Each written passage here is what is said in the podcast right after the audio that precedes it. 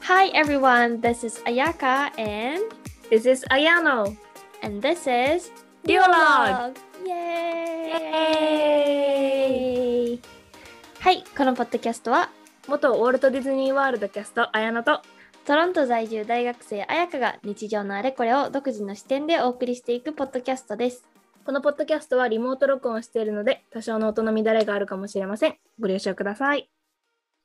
はい、はい、10回目です。 1回目です。ポンポンンポン。イエーポンポポンンポンポンポンやっと2桁に乗りました、私たちのポッドキャス乗トりまが。いつも聞いてくださっている皆様、ありがとうござあいりまがす。とうございます。はい、まあじゃあそしたら今週の2人ごとから始めていきたいと思うんですけれども、はい。どうする私から行くじゃあそしたら。うん。はい、まあ、どっちもあれだけどな。うん、そうだな。うん まあ、私たち、あのーちょっと腕が痛いっていうお話をしたいなっていう話をしてて、そうそうで、私、 私はちょっとあの腕が痛くてですね、でもすごい痛いってわけじゃないんだけど、なんでかっていうと、昨日ね、コロナのワクチンを受けてきたの。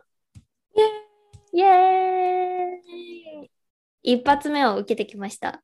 一発目っていうのかな一発目。うんそれを、それを受けてきたの。それで、あのーでもあのさ、よくさ、最近さ、なんかインスタとかで見るんだけど、腕をぶん回すといいみたいな。注射終わった後。何それなん知らなかい 何それ聞いたことないんだけど。なんか腕をこう振り回すと、なんかいいよみたいな、えいうのがあってね。うん。やった私はうやった。もう注射終わって、なんか待たなきゃいけないんだけど、小さなエリアで。そこに着いた瞬間にこうやって腕をぐるくるくるくる回 して、なんか筋肉をなんか使うといいみたいな、その筋肉がギャッてなるかあーならるほど痛くなっちゃうから、筋肉をなんか緩めるみたいな感じでこう動かし続けるといいみたいに言ってて、で、家帰ってきてからもずっとくるくるくるくるくるくるしてたよね。うん、で、なんかいろんなね、友達がね、腕上がんないよみたいな、そのなんかある程度のとこまで行ったら腕上がんなくなるみたいに言ってて、だから、へえいやそれ怒ったら怖いんだけどと思ったからね、結構ぐるぐるしてたらね、結構腕は上がる感じ。ただちょっとね、ね、遠くのガシガシ今もの上げてるもんね。腕は上がる全然。まあちょっと痛いかなくらい、でもなんかインフルと同じくらいの痛さ、私的には。うーんうん。そんななんか耐え難い痛みではないね。うん、インフルのちょっと、ちょっと超えたぐらい、なんか。うん手、を伸ばすと横にね伸ばしてなんか取ろうとすると痛いけどうん、でも取れないわけではないそうなんかやってって言われたら多分できる今日回したおかげかね。うんだからみんなも回した方がいいと思 う腕をくるくるじゃあちょっと頭の隅っこの方に覚えとくわ。そうあとねあのカレンさんがいっぱいいました注射のところにあ、本当にカレンいうんっカぱレンい。カレンいっぱいいたカレン、カレンってなんて説明したらいいんだろうね。カレンってなんて説明したらいいんだろうねえっとめっちゃ何事に対しても文句を言う人マネージャーすぐ呼びたがる人よね。あ、そうそう、マネージャーすぐ呼びたがる。早く上のカレものンも連れてこいっていうタイプの人たち。カレンさんってどういう意味っていうと、まあ調べました。えっと、英語ライフさんからお借りします、意味を。カレンさんは、なんかどんな人かっていうと、レストランやお店で何か気に入らないことがあると、さすぐに上司を出してという中年の白人女性。 だから本当にカレンって名前の人じゃなくて、そうそうそういうおばん、さんたちを総称してカレンって呼んでるんだよね。そううん。そう、カレンさんがいっぱいいた。なんか、なら。こう、何予約時間の15分前に来てくださいみたいな感じだった。うん。で、私の予約時間が11時半だったのね、お昼の。で、うんだからまあ15分くらいに着けばいいやと思って行ったわけよ。で、そしたら、なんか12時の予約の人がもう列に並んでたの、カレンさんたちがね。で、なんか、早いそねりゃさ、11時、 そう、早いんだよ。そりゃさ、11時半とかさ、11時20分とかさ、ギリギリで来る人もいるでしょ。その人たちが来たさ、スケジュール乱れるからさ、普通にさ、セキュリティの人とかさ、看護師さんとかはさ、もうその人たちを先に入れたいわけじゃん。うん。でもカレンさんたちはなんか自分たちはこんなに早く来て並んでるのになんかこんな私たちよりなんか遅く来た人が私たちの前に行くのはおかしいみたいな感じでめっちゃ抗議しててでなんへえ。かそうでなんかこんな暑い日に、まあ、昨日結構暑かったんだけどこんな暑い日に、なんかこんな外に私はもう60歳とか超えてるみたいなもう50歳超えてるみたいななんかそんな人を何分も何分も出しとくなんておかしいみたいな。で最初、んその係の女の子がめっちゃ整理してくれてて LINE を。うんなんだけどめっちゃ文句言われたからなんか上のなんかスーパーバイザーみたいな人出てきて。 で結局カレンさんたち早めに受けさせてもらえることになったんだけどあらあら。そうカレンさんがいっぱいいたの本当にいっぱいいたさすがですね。さすがだよねてか早く来た自分が悪くねと思って うん。だ12時予約ならさ、まあ、11時45分にまあ着くぐらいでいいじゃん。うんね。まあなんならこっちだからちょっと遅くてもいいじ ゃん別にそうね。そうなのにめっちゃ怒ってたカレンさんたちはうわあ。さすがやなと思ってしまったさよすがねですね。強いさすがでねす、こっちの、うんこっちの白白人女性たちは。そう強いんですカレンさんたち はもう権利を主張していくね。しかもさあの予約の意味なくなっちゃうじゃんそれじゃと思って、 ねえ、本当だよな。うん、じゃあ11時半に予約すればよくねっていう私の 個人的会見見解会見じゃない見 解めっちゃ怒ってんのよだってなんか水もないみたいな水もないし、うんこんないもやう持ってき私私はこれから30分もこの暑さの中で待たなきゃいけないみたいなもう倒倒れれたたららどどううすすんのみたいなそう早く来たからよ倒れても大丈夫。この辺看護師さんいっぱいいっから。そうそうそうそう大丈夫、大丈夫。 なんかどう私にかどうにかは、私は何個もアレルギーがあるからみたいな。関係ない、関係ない。それは全然関係なくない え待ってアレルギーがあるのとあったかい中ずっといるの違う全然ね 何何何も関係ないうん。あるから、みたいな。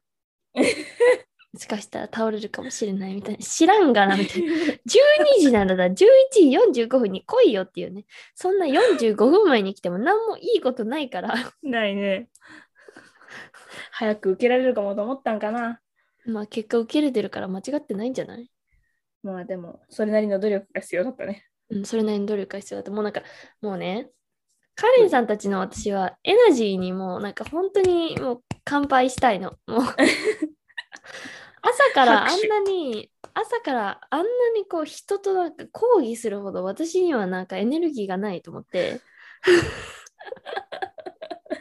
いやーなそりゃそうな朝の11時半からなうんしかも暑いのにさよくそんな人にさこうなんかわーって言いたい気持ちになるなと思う更年期なんかなやっぱり更年期かもしれん命の母送ってあげよう いやちょっと 薬用養命酒聞いていく仕組みがありますって言ってるよ、あの、あれ。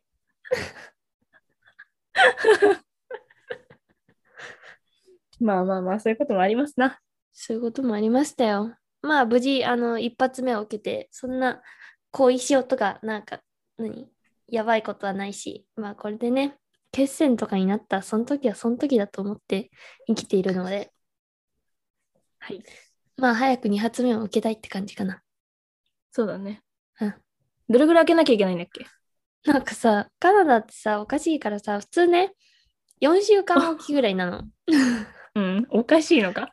そうでもカナダの目標がその国民全員をなんか一発目受けさせたいみたいなあだからその次のこの注射を受けれるまで4ヶ月くらい待たなきゃいけなくてあー、そういうことか。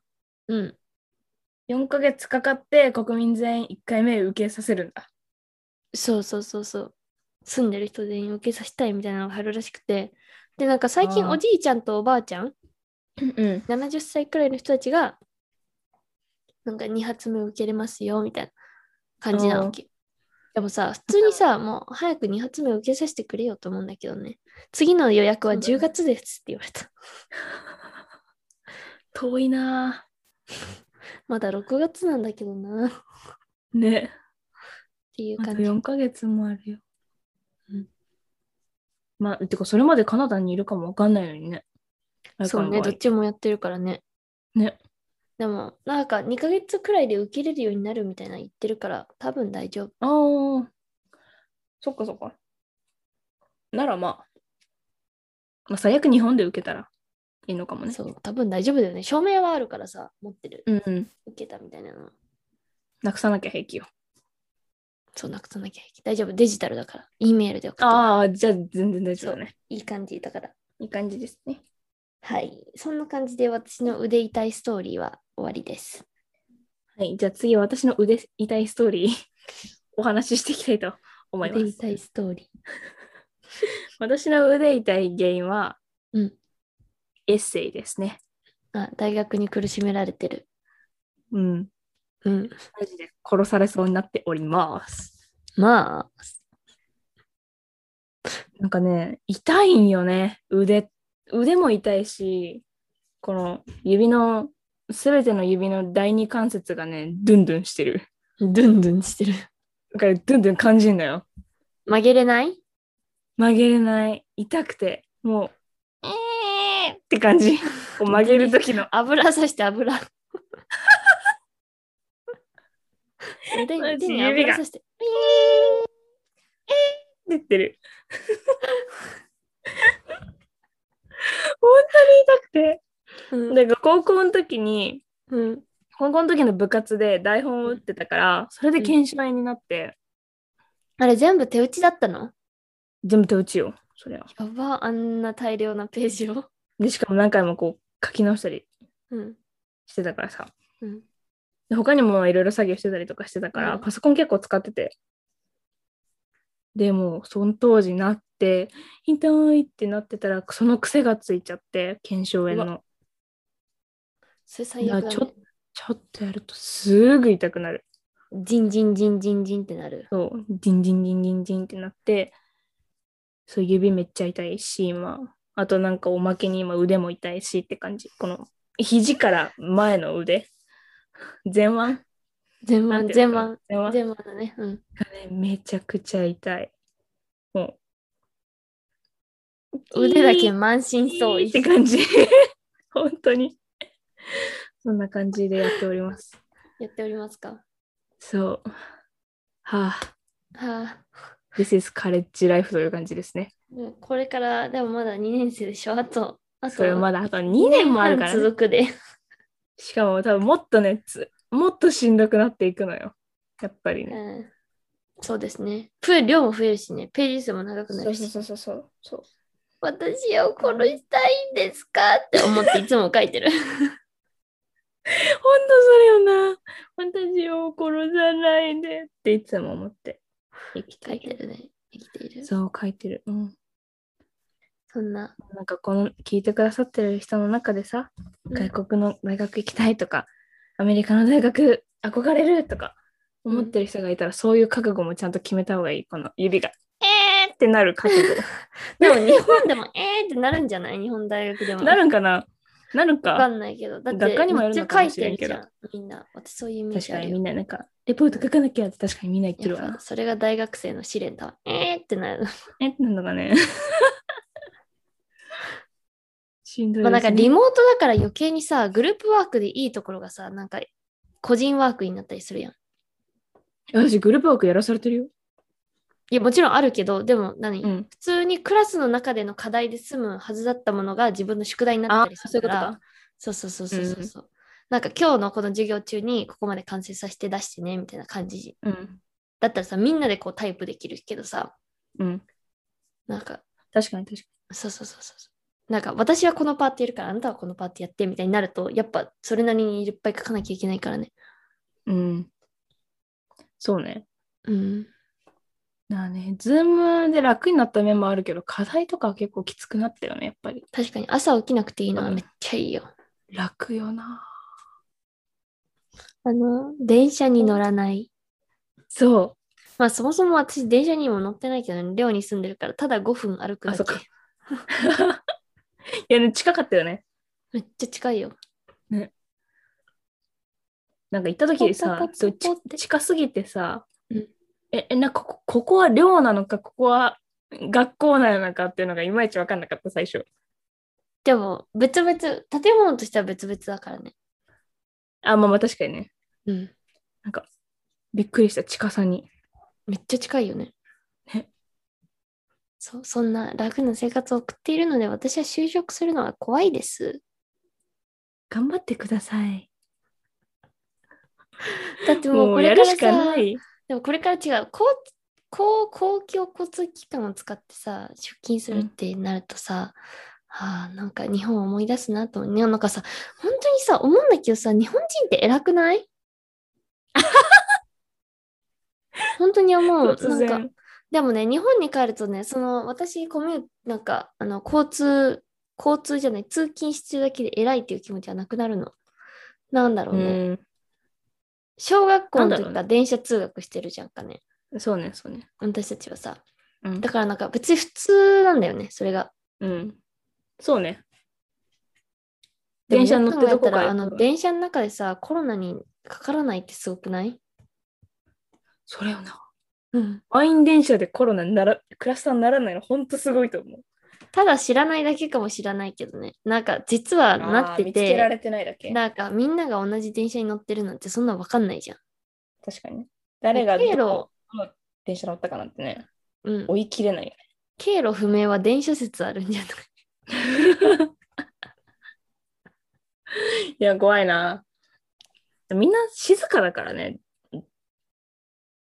電車の中でさ。あ、変わんないまだあれ全然。喋ってないよ、みんな。うん、あんまり。満員電車は特にね。あまあなんかこうなんか喋ったりとかさくしゃみするだけですなんかすごい白い目で見られるもんなうん。ってなるもん、みんな。も うくしゃみするのうん。息息止めるみたいそうそうそう。 目みんなガン開き。なね、ね、なるもんな。うん、コロナですなコロナですな。はい、はい。は、こんない感じで私たちの本日の二人ごとは終了。はい、ありがとうございますはい。 まあね今日のねトピックを考えたんですよそう考えたんですよね。うん、ただなんかあまりクリエイティブになれず何がいいかなみたいな感じ腕でが痛いからしょうがない。そうそうそうそうそうだから だから今日はあの本当にいろんなことをお話ししていこうかなっていううん。そういう回にしていこうと思いますはいはい最近ね気になってることがあって、うん。気になっていることを忘れちゃいましたので、ええー、嘘じゃん。今すっごい引きつけられたのに。うん、なんかそういうオチもありかなみ たいな。あ、そうそうそう、最 近。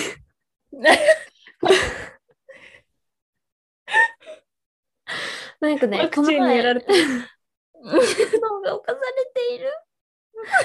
最近ね、そう、すごい思ったことがあって、その LGBTQ のさ、エピソードをやったじゃない、でそれの後にさこういろんな、まあ、LGBTQ こっちの LGBTQ のインフルエンサーの人とかそういうの発信してる人とか、日本でもそういうのやってる人とか見たんだけどなんかなんて言ったらいいか分からないけどゲイとかレズビアンとか、まあ、いろんな名前があるじゃんね。うん。セクシャリティそはね、れそうそうそれにさこう自分のそこに入るっていうことは自分にまた新たなラベルを貼るっていうことと一緒なんじゃないみたいなっうんうん。ていうふうに思ったの。の。なんか自分はさストレートじゃないストレートが嫌そのストレートっていう何レベルララベルラベルうんラベルが嫌だからレベルって違うよねラベルラベルが嫌だからとか自分には当てはまらないなって思うからなんか違うところに入るみたいななんか結局でもそれってまた自分にラベルを貼ってるじゃんみたいなもちろうんんそのなんかラベルが自分にとって心地よいラベルだったらいいと思うんだよその例えばレズビアンとして生きていくみたいになってレズビアンっていう言葉が自分にしっくりくるっていうのはいいと思うんだけどでもなんかそれってまたラベルを剥がしたのにまた新しいラベルを貼りに行くっていうのはさうん。なんかなと思うなんかこうレズビアンの人はこういう見た目とかなんかこうあるじゃんね私たちの頭の中にさまあ、無意識的に潜在的無意識ねうにんそうそうそうそうそうそういう社会がずっとさ作り上げてきたものがあってさまたそこに自分がハマっていくじゃないけどさそうやってラベルを貼り直したら今度はそこに対するなんか期待じゃないけどこういう人たちなんでしょみたいなのになんか今度は答えていかなきゃいけないみたいななんかこうまたプレッシャーがあってさ、ああ、なるほどなんね。か自分は自分で生きていっていいんじゃないみたいな。わかる、うんなんかこうラベルとか関係なしに自分は自分でいいんじゃないみたいなのを最近すごい思ったの。なるほどね。うん。確かに、ラベルの話はその通りだね。うん。ストレートの人たちもさ、言ったらさ、ストレートって言ってるけど、ヘテロセクシャルっていうあれじゃん。ラベルはあるじゃん。うみんながあんまり知らないだけで。っうん。ていうのをみんななんか分かってないっていうかさ、知らないよね。まあそれが今の何大多数になっちゃってるからね。それがそう普そう通ってなってるからそう普通っていうかさ別に自分は普通だから普通にラベルはないやん。普通は普通だけ。普通は普通ね。うん。普通に、うん。まあね、なんか、うん自分は自分でなんか、でもま、なんか、私結構、あれかもしれない。あんまり考えて生きてこなかったかも。 うんうんなんかそのラベルのことはあんまり気にせずに生きてきた感じがする。うん。例えば人種とかも、まあもちろんその人種の何背景とか、うん黒人だったらその奴隷だったっていうそのうん歴史的背景とかもあるし、うんまあ、アジア人にはアジア人、なんとかにはなんとかっていうそういう背景はあるし、それを尊重するべきだと思うけど、うんでも、なんか、例えば私の友達の黒人のこの子は、黒人だからこうとかじゃなくて、なんか、なんていうのかな。そのそ子とのして子結はそ構見のてた子。かうんうも。んうんうんうんうんと。して結構み、昔から結構見てたかもしれない。うんうんうん。まあ黒人だからどうこうとかアジア人だから日本人だからどうこうって見るのはまあ普通にダメよね。うん。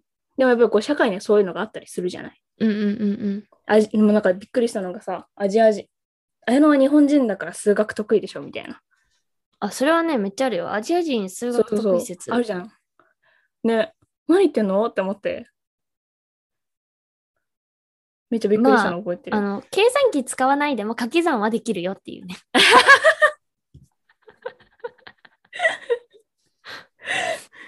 そんなもんだよな。それ、そんなもんだよね。そんな、そんそんな大したもんじゃない。じゃん。ね苦手な人もいるけんね。そう。っていうだ、私うのん。気づき、けんてか気になってること最近。なんかどうなんだろうみたいな実際。ああ。で結局さこの私たちもさ何女っていうカテゴリーの中に生きてるわけじゃんね。で男っていうそうねカテゴリーに生きてる人もいるじゃん。でうん。女の人はこうあるべきみたいなのが一応あるじゃん。お家にいてとか、まあ、今はちょっと変わってきてるけどさまあまあまこあまあうできるだけ家事をして裁縫ができて料理ができてとかまあいろいろあるじゃんね。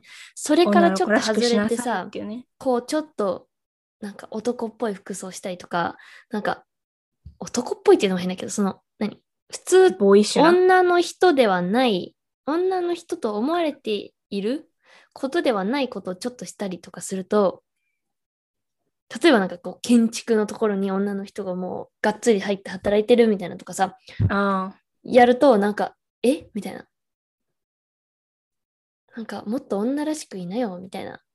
うん。でも女らしさって何みたいなそんな女らしさってちょっとなんかピンとこないよね。って思う。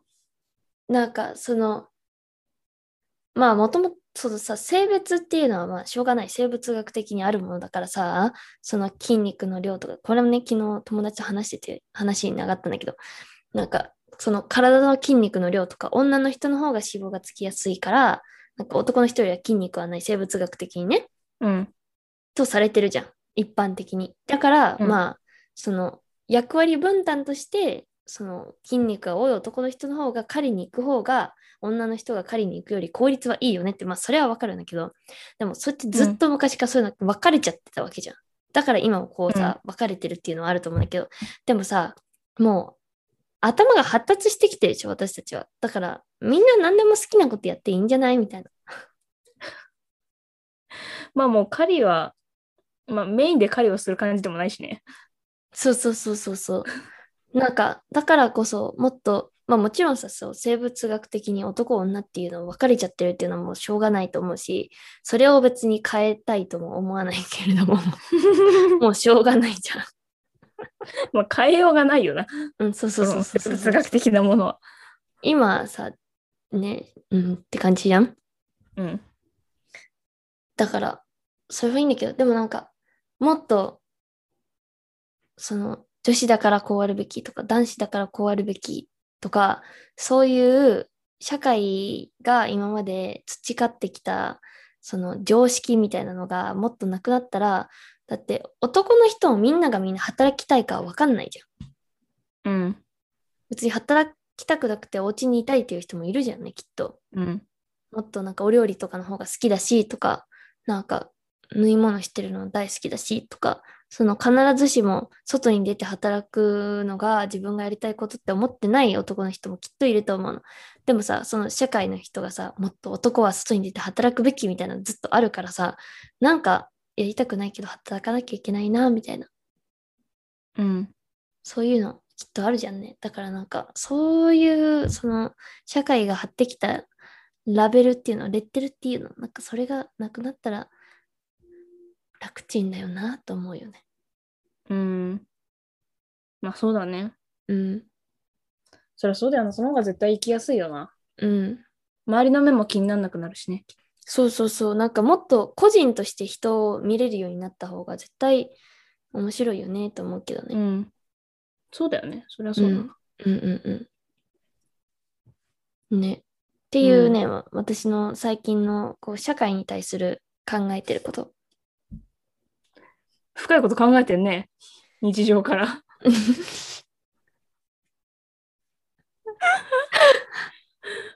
かな私なんかもう、私なんか日々の課題のことしか考えてないわ、最近。なんか個人的にすごいね気になってんの。この、何、プライドマンスっていうこともあって。まあプライドマンスっていうことだけじゃないけど、まあ、ずっと気になってるトピックではあるわけよ。なんかどうしたらうんいろんな人がもっと生きやすくなるんだろうみたいな。うーん。でも私たちがこう思って発信していくことってさ聞いてくれてる人もさ、まあ、考えるきっかけになるかもしれないけどさなんか他にどれくらいの人がこういうこと考えてんだろうなって思う。そのまあ LGBTQ+ プラスのコミュニティのことについてはまだまださ私たちもそうだけど勉強しなきゃいけないこともいっぱいあるし知らなきゃいけないこともいっぱいあるしその女性問題男性問題っていうのもいっぱいあるけどなんかこう個人としての意見はそんな感じって感じだなるほどね。な。うん。って思うね深いですね。ね。いや実際なんかあんまり考えてる人はね、そんなにいないと思うよ。日本に。うんうんうん、うん。特に日本は。うんうん。だって、まあ、まだこういう社会だし、そあんまりこう、何、身近にその LGBTQ+ プラスの人たちがいるって人も少ないと思う。うんうんううし。ん。なんか、こっちに来てかな。でも私も、ちゃんとこういうこと考えるようになったらもっとうん難しいよね。しかも彩香はなんか授業で結構かっちりやったんだよね。そう、そのなんかプロジェクトとかもやったの、そういうの。うん。うん。それは結構ね、大きいよね、きっとね。そうだね。うん。まあ日本にもある学、そういう何、勉強する学科ももちろんあるんだろうけど、うん。それがまあ、たす、何、大勢いるわけではないだろうし。うんうんうん。なんかよし、じょなんかこれはさ、ちょっとさ、なんか問題発言になるかもしれないけどさ、女性問題でさ、女性の権利についてさ、めっちゃさ、主張するやん。うん。でもさ、なんか、女性で、何、いることから生まれる特権みたいなのは失いたくないわけじゃん。うん。意味わ同か時にるね。んそうそうそうそうそうそう。なんか、難しいなと思うよね。なんか私が思うね、その平等な社会みたいなのは、なんか別に男女関係なく、性別とか関係なく、別に自分が好きなことを何でもやればいいじゃんって思うの。うん。だから、例えばだけど、そのプロポーズも男の人から女の人にするみたいなのが今普通じゃん。うんまあそうだね今世間でそうそうそうそうそうう。それが一般的とされてるよねそうでしょでも別になんかなんで男の人がそれしなきゃいけないのって思うわけよ。いやもちろんしてもらったら嬉しいよ。してもらったら嬉しいよ。嬉しいけでもど女の人からしたっていいじゃんねっていうねそうししかもなんか普通に話し合ってじゃあ結婚しよっかってもいいんじゃないみたいな。わざわざこうなプロんかポーズってものがなくてもねうんうんうんうん。二人が良ければいいよなそれでなう正直、ん、もちろんさそういうことやってもらうのが好きな子もいてさそういうのがやるの好きな人もいるっていうのはもちろんそれはそれで全然いいと思うんだけど、でもなんか例えばそれでなんか告白とかもそうだけどなんか男の子がしてみたいなわかるあ日本結構そうでいうのもあでりながんちよねかそうやってなんかでななんて言われたのみたいなでさ言うとさ、なんかえー、みたいなそれだけみたいなあだかあらなんねかそういうのがあるとそれだ思うなんか別確かににいいじゃんいいじゃんそれだけでいいじゃんねそれでねとかそねれはあるよねなんかその同じ平等を訴えるんだったらその男の人に対するそのし社会が張ってる何負担っていうのうんその男の人も問題に問題がないわけじゃないよっていうのもなんか理解した上で平等を訴えるべきだなっていうのは私はすごい思うんうんう。うん、なんかそれ私も授業でチラッとやったな。なんか女の人がさこう女の人の権利っていうものを結構主張してきたけどうん、なんか、まあ、中には結構アグレッシブな人もいてさうん、こうガシガシ行く人もいるじゃん。でもうんそれってさ、別に平等というよりかはどちらかというと女の人が上に立ちたい的な感じになってしうん、まっうている。ん、うん、うん、うん、それめっちゃわかる。そうなんか女は女もこういう権利があるんだって言ってこう主張しすぎて男の人を下げようとしてしまってる傾向があるからちょっとそれは違うよねっていうのをやって、でなんかそういう人たちに対する男の人たちからの抗議みたいなのもあってうん、男の権利を主張みたいなでもやってたりとか、うん、いうのを見ああそんなのが確かに確かになと思ってその時。うん、なんか、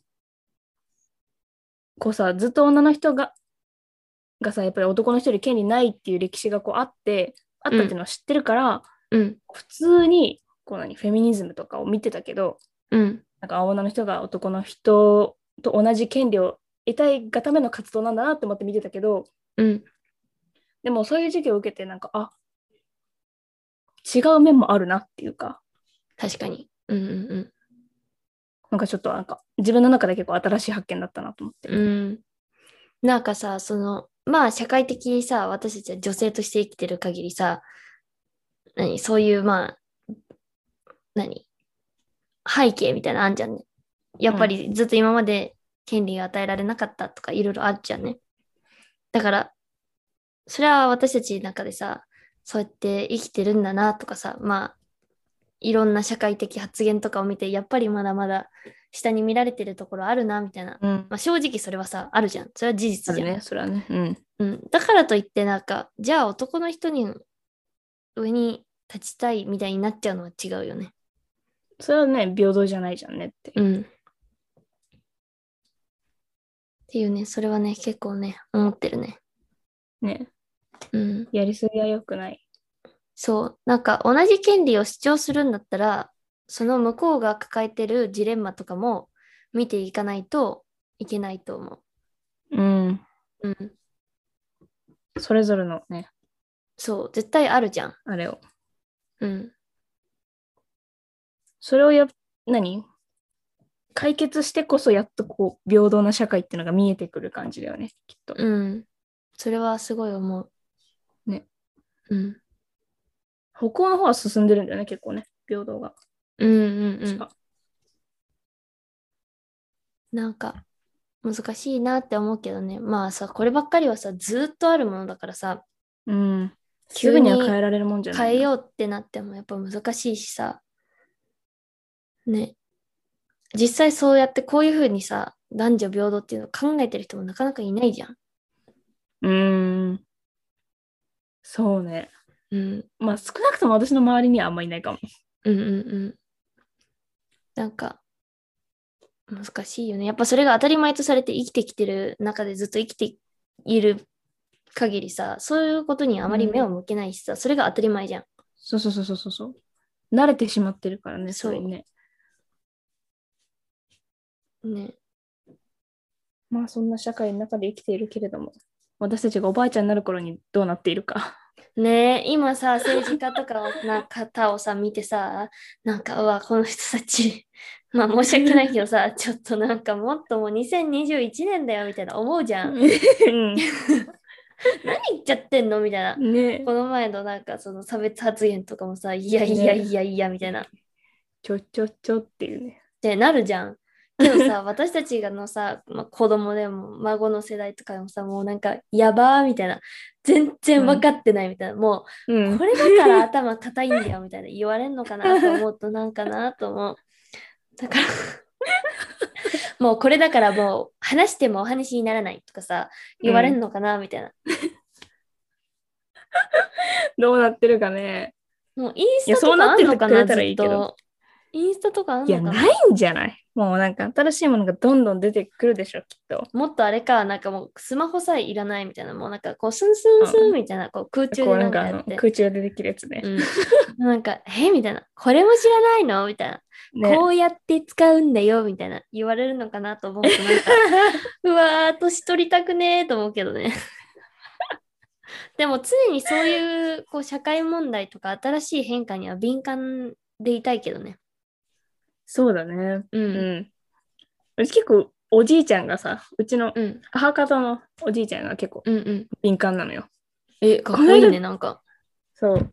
なんか結構ね、何新しいことも知ってたりする。おお。ピエンとか。ピエは知らんと思うけど。この間でもびっくりしたのが、なんか GU の意味知ってるって言われて。うん。で、私が言われたわけじゃなくて、なんか、ま、うちの母親か、ううんち。の弟が言われたらしくて、うん。でも知らんじゃなくて、G、あの服の GU の意味なんかさ、おうおブうランドおのう GU。うん。知ってる人いるのかなわかんないけど。わかんない。GU はなんか GU だもんね。 GU は GU じゃん。意味なんか考えないで GU じゃん。うん。でもなんかその GU ってなんかもっと自由に着こなすの GU らしいよ。あ、へえ、そうなんだ。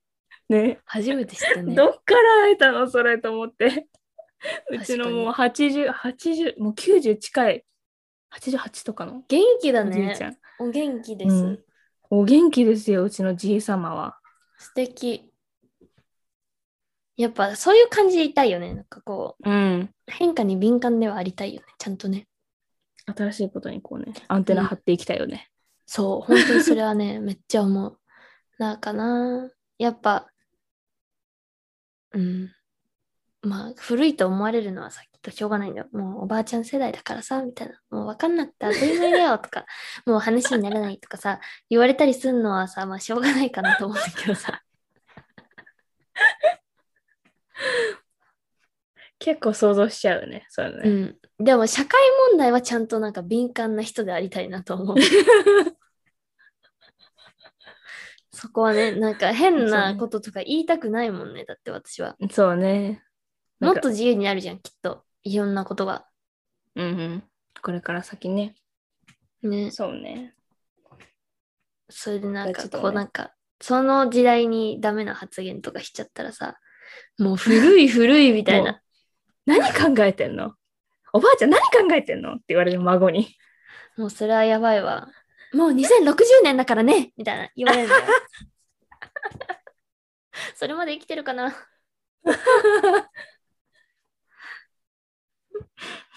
そっっかかそうだね。に2060年を経験するんだろうね、私たちはきっとね。うんそうだよね。うんうん怖っやばいよね。こう1998年、99年生まれのこう私たちからしたらさ、うん。なんか、ふーってなるね。うーってなるよね。まあ、2000年代生まれの子たちはまだあれなのかもしれないけどさ、うん、こううちらは1000の桁が1じゃん。そうそうそうそうそう。千の位がね、1だからね、私たち、そね。うそうそうそう。やばいよね。でももうさ、2001年から10年に生まれた子もさ、もうすでにさ、10歳とかなんだよ。そうやびっばくないくりする。なんかさ、うんそれこそ私バイトがさ、ほら、塾、塾のジムをやってるんだけうど、んうんうんなんかまあもちろんこういうさ、生徒さんたちの情報を管理したりするわけよ。うんうんびっくりするね、その彼らの、何誕生日に。びっくりする2014年生まれとか。インターンシップやった時そうだった。なんか、2015年生まれみたいな。ね。何歳みたいな。わし中3だったが、と思って。それ、なんかもう、なんか、年を取っているってすごい思う、最近。 ね え。でもさ、自分たちが、ねまあ、私たちが子供を、まあ、産みたいみたいになって、仮に産んだとしたらさ、うん。まあ、わからんけど、2020何年生まれとかになるわけでしょ。うわー怖そっれは怖い。怖っだって私2027年30歳なんだよ。 30が近づいているよ。えやばくない普通にそうやって考えたら。うん。どないなんだが、や ば。やばいだからやばい。 23よな。うん、私22じゃんうん。どうするもう。うわー怖いよ。ね、なんかさ、小さい時に思ってた20代前半ってこんなんじゃな かった。ね、全然違う。う私、 ね23歳結婚してると思った結もん婚。してたよね。うん、嫁の、そうね私のあのドリームライフでは結婚してたも結婚してるはずだった。ん。うん、もうだってさ、なんか、小さい時ってまあ8歳とかさ、小学生の時ってさ、23歳って言われたらもう、おばさんとか言ったじゃん。おばさんだよね、本当に、その頃からしたら。でも、もっと本当ちだゃよんねとしてた、もう私の描く23歳は。うん、私もそうだったな。もうちょっとちゃんと大人だと思ってた。うん。ね自分大丈夫そうって感じだもんね、今ね。大丈夫そう。うん、大丈夫そうどの辺が大丈夫そうって感じなのうん、なんか全体的に大丈夫そう。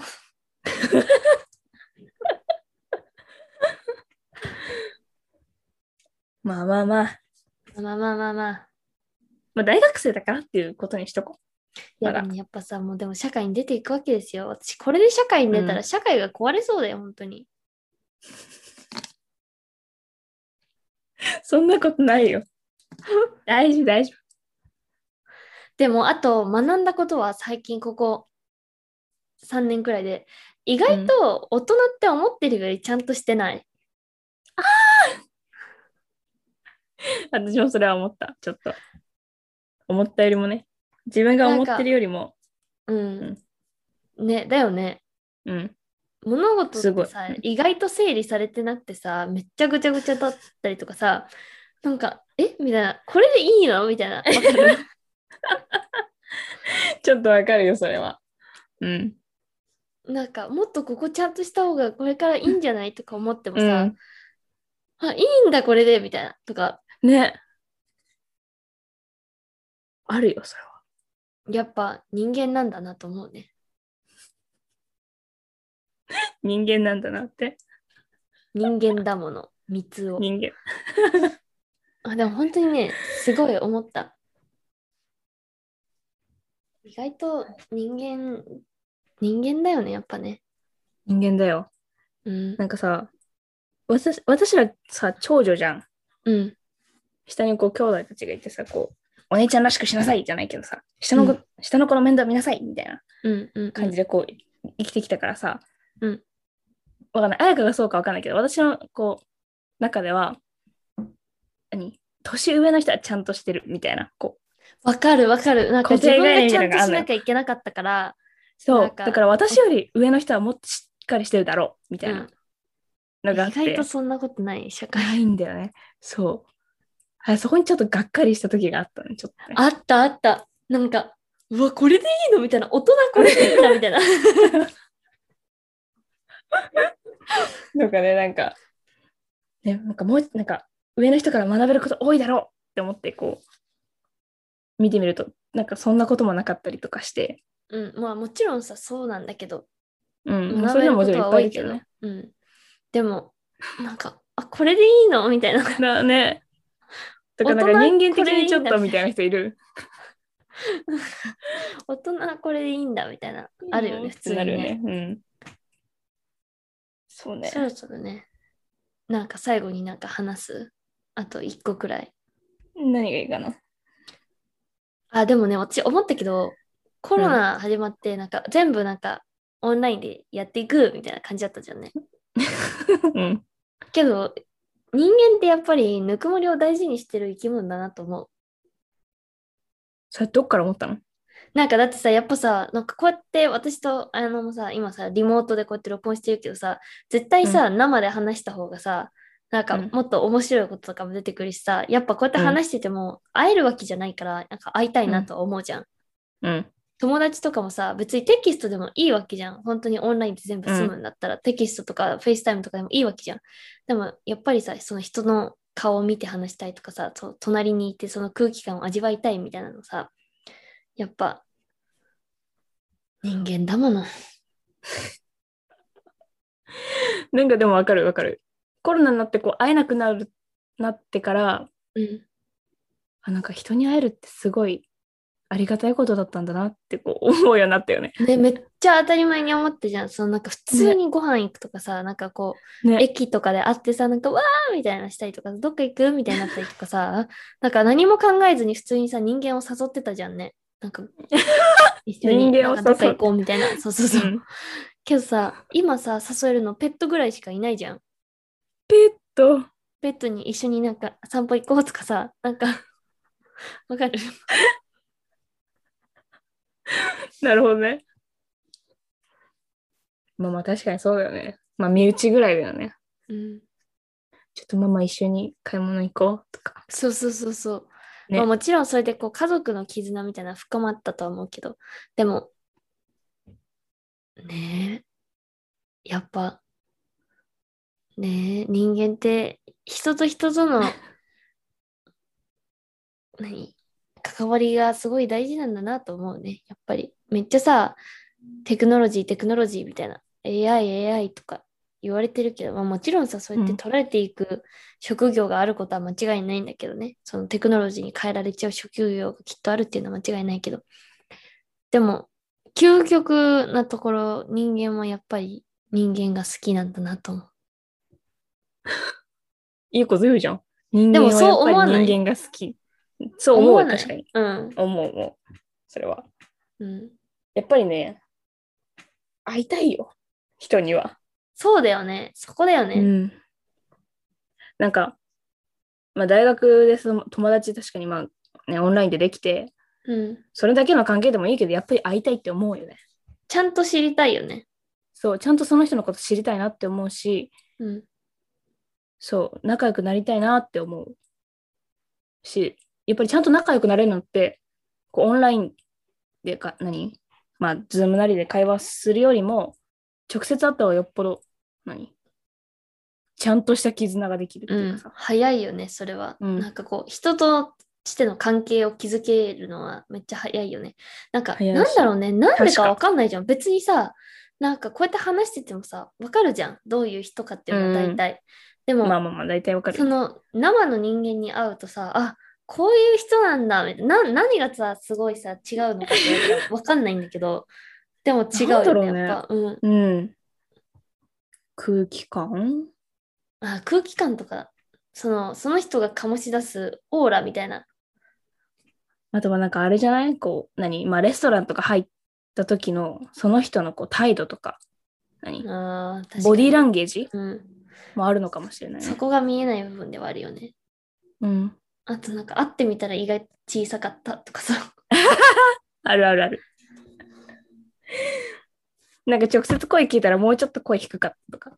うん、だって多分皆さんが聞いてるこの声は私たちの本当の声じゃないじゃん。ちょっと違うだろうね。うん、確 かに。だって電話で自分の声聞いた時ゾワゾワってするもんね。そうね。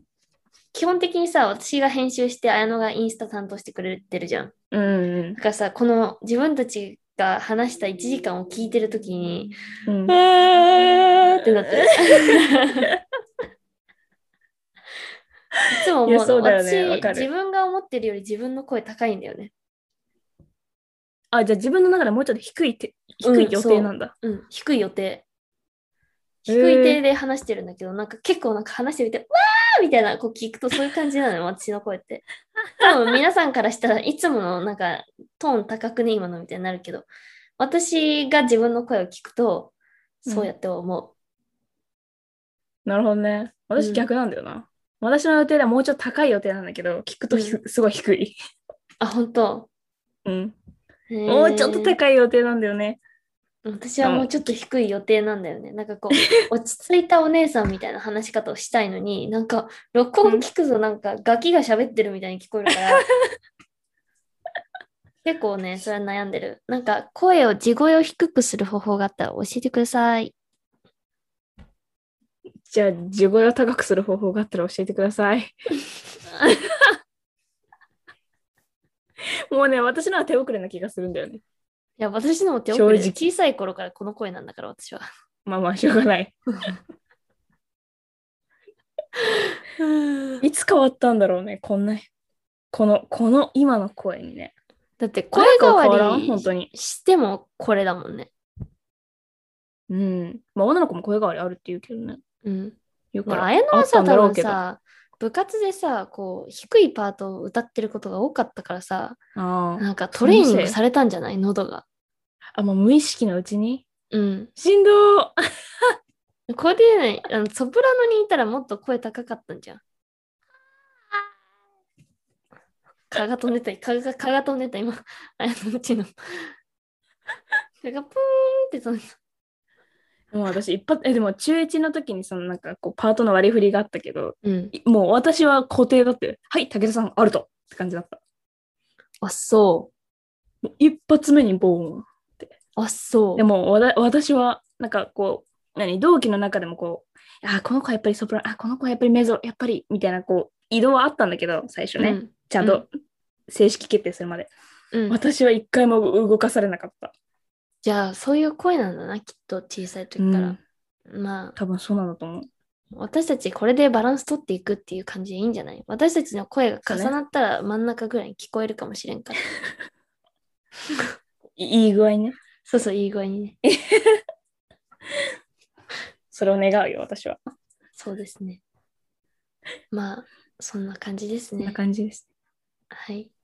すっごいランダムなことをいっぱい話しましたね。ねえすっごいランダムなこといっぱい話しましたね。普通にこれ普段の電話って感じだった。 正直。うんこう皆様に私たちのこう普段の会話をちょっとなんか覗き見させてる感じ。そうだね。なんかちょっと恥ずかしいね。